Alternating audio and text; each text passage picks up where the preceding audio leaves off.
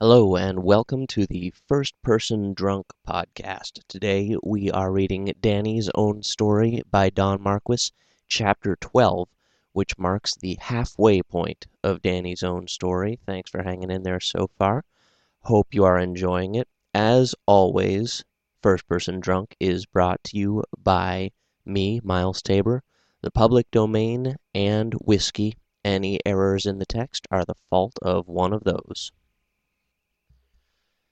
I was down in the Professor's laboratory one day, and that was a queer place. They was every kind of scientifics that has ever been discovered in it. Some was pickled in bottles, and some was stuffed, and some was pinned to the walls with their wings spread out. If you took hold of anything, it was likely to be a skull and give you the shivers, or some electric contraption and shock you, and if you tipped over a jar and it broke, enough germs might get loose to slaughter a whole town. I was helping the Professor to unpack a lot of stuff some friends had sent him, and I noticed a bottle that had onto it, blowed in the glass, Daniel Dunn and Company. "That's funny," says I, out loud. "What is?" asked the Professor. I showed him the bottle, and told told him how I was named after the company that made 'em. He says to look around me. They is all kinds of glassware in that room bottles and jars and queer shaped things with crooked tails and noses, and nigh every piece of glass the Professor owns is made by that company. "Why," says the Professor, "their factory is in this very town and nothing would do for me but I must go and see that factory. I couldn't till the quarantine was pried loose from our house, but when it was, I went downtown and hunted up the place and looked her over. It was a big factory, and I was kind of proud of that. I was glad she wasn't no measly little old fashioned run down concern. Of course I wasn't really no relation to it, and it wasn't none to me, but I was named for it, too, and it come about as near to bein' a family as anything I had ever had, or was likely to find, so I was proud it seemed to be doin' so well. I thinks, as I looks at her, of the thousands and thousands of bottles that has been comin' out of there for years and years, and will be for years and years to come, and one bottle not so much different from another one and all that was really knowed about me was jest the name on one out of all them millions and millions of bottles. It made me feel kind of queer when I thought of that, as if I didn't have no separate place in the world any more than one of them millions of bottles. If any one will shut his eyes and say his own name over and over again for quite a spell, he will get kind of wonderized and mesmerized a doing it he will begin to wonder who the dickens he is, anyhow, and what he is, and what the difference between himself and the next feller is. He will wonder why he happens to be himself, and the next feller himself. He wonders where himself leaves off and the rest of the world begins. I've been that way myself, all wonderized, so that I felt jest like I was a meltin' piece of the hull creation, and it was all shiftin' and driftin' and changin' and flowin', and not solid anywhere, and I could hardly keep myself from flowin' into it. It makes a person feel awful queer, like seein' a ghost would. It makes him feel like he wasn't no solider than a ghost himself. Well, if you ever done that, and got that feelin', you know what I mean. All of a sudden, when I'm tryin' to take in all them millions and millions of bottles, it rushed onto me, that feelin', strong. Thinkin' of them bottles had somehow brung it on the bigness of the hull creation and the smallness of me, and the gait at which everything was racin' and rushin' ahead, made me want to grab hold of something solid and hang on. I reached out my hand, and it hit something solid all right. It was a feller who was wheeling out a hand truck loaded with boxes from the shipping department. I had been standin' by the shipping department door, and I reached right agin him. He wants to know if I am drunk or a blanked fool. So after some talk of that kind, I borrows a chew of tobacco off him, and we gets right well acquainted. I helped him finish loadin' his wagon, and rode over to the freight depot with him and helped him unload her. Liftin' one of them boxes down from the wagon, I got such a shock I like to have dropped her.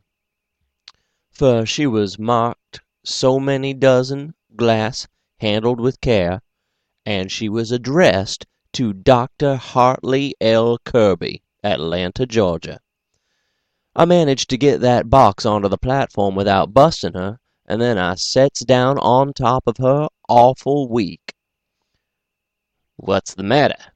Asks the feller I was with. "Nothin'," says I. "You look sick," he says, and I was feelin' that a way. "Mebbe I do," says I, "and it's enough to shake a feller up to find a dead man come to life sudden like this." "Great snakes, no!" says he, lookin' all around. "Where?" But I didn't stop to chew the rag none. I left him right there with his mouth wide open, starin' after me like I was crazy. Half a block away I looked back, and I seen him double over and slap his knee and laugh loud like he had hearn a big joke, but what he was laughin' at I never knew. I was tickled. Tickled? Yep, just so tickled I was plumb foolish with it. The doctor was alive after all. I kept sayin' it over and over to myself. He hadn't drownded nor blowed away, and I was goin' to hunt him up. I had a little money. The Professor had paid it to me. He had give me a job helping take care of his hosses and things like that, and wanted me to stay and I had been thinking maybe I would for a while, but not now. I calculated I could grab a ride that very night that would put me into Evansville the next morning. I figured if I ketched a through freight from there on the next night I might get where he was almost as quick as them bottles did. I didn't think it was no use writin' out my resignation for the Professor. But I got quite a bit of grub from Biddy Malone to make a start on, for I didn't figure on spendin' no more money than I had to on grub. She asked me a lot of questions, and I had to lie to her a good deal, but I got the grub. And at ten that night I was in an empty, bumpin' along south, along with a cross-eyed feller named Looney Hogan, who happened to be travelin' the same way. Ridin' on trains without payin' fare ain't always the easy thing it sounds. It is like a trade that has got to be learned. They is different ways of doin' it. I have done every way frequent, 'cept one. That I give up after tryin' her two three times. That is ridin' the rods down underneath the cars, with a piece of board put acrost 'em to lay yourself on. I never want to go anywheres agin bad enough to ride the rods, because sometimes you arrive where you are goin' to partly smeared over the trucks, and in no condition fer to be made welcome to our city, as Doctor Kirby would say. Sometimes you don't arrive. Every oncet in a while you read a little piece in a newspaper about a man bein' found alongside the tracks considerable cut up, or layin' right acrost them, mebbe.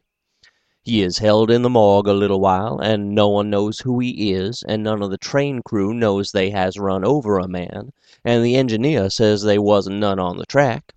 More'n likely that feller has been ridin' the rods along about the middle of the train. Mebbe he let himself go to sleep and jest rolled off. Mebbe his piece of board slipped, and he fell when the train jolted. Or mebbe he jest naturally made up his mind he'd rather let loose and git squashed than get any more cinders into his eyes. Ridin' the blind baggage or the bumpers gives me all the excitement I wants, or all the gamblin' chancet either. Others can have the rods for all of me and they is some people actually says they likes 'em best. A good place, if it is winter time, is the feed rack over a cattle car, for the heat and steam from all them steers in there will keep you warm. But don't crawl in no lumber car that is only loaded about half full, and short lengths and bundles of laths and shingles in her, for they is likely to get to shifting and bumping. Baled hay is purty good sometimes. Myself, not being like these bums that is too proud to work, I have often helped the fireman shovel coal and paid for my ride that away. But an empty, for general purposes, will do about as well as anything. This feller Looney Hogan that was with me was kind of a harmless critter, and he didn't know jest where he was goin', nor why.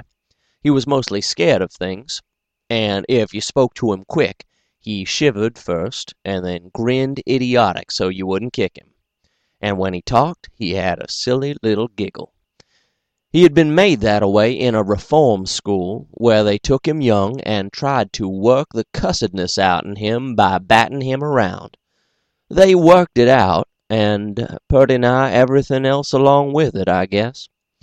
Looney had had a partner whose name was Slim, he said, but a couple years before Slim had fell overboard off'n a barge up to Duluth and never come up agin. Looney knowed Slim was drownded all right, but he was always travelin' around lookin' at tanks and freight depots and switch shanties for Slim's mark to be fresh cut with a knife somewheres, so he would know where to foller and ketch up with him agin. He knowed he would never find Slim's mark, he said, but he kept a lookin', and he guessed that was the way he got the name of Looney. Looney left me at Evansville. He said he was goin' east from there, he guessed, and I went along south. But I was hindered considerable, bein' put off of trains three or four times, and havin' to grab these here slow local freights between towns all the way down through Kentucky.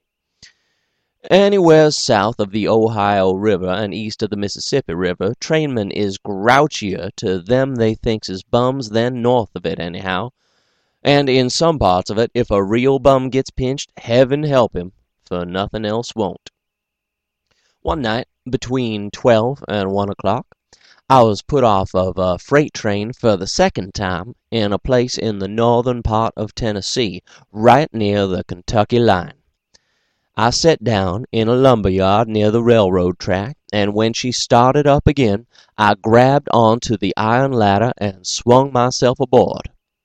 But the brakeman was watching for me, and clumb down the ladder and stamped on my fingers.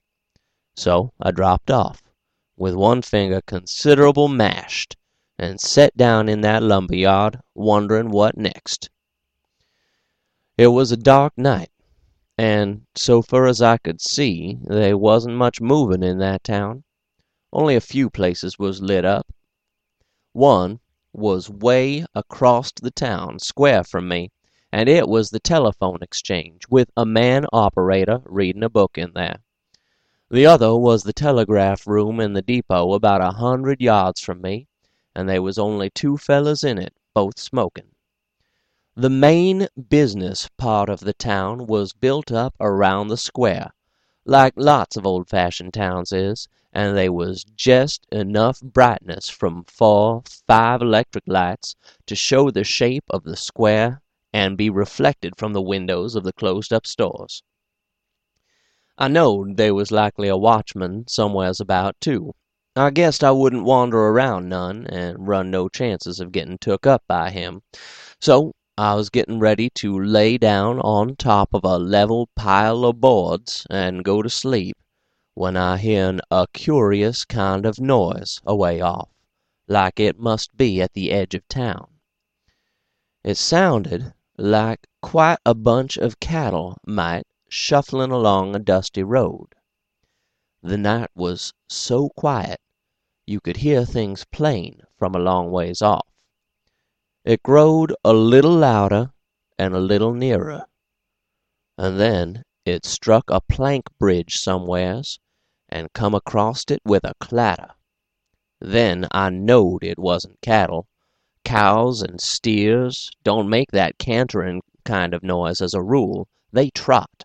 It was hosses crossin' that bridge, and they was quite a lot of them. As they struck the dirt road again I hearn a shot, and then another and another, then a dozen all to onct, and away off through the night a woman screamed. I seen the man in the telephone place fling down his book, and grab a pistol from I don't know where.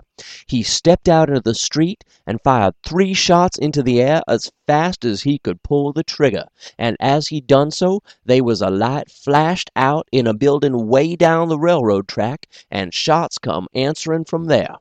Men's voices began to yell out.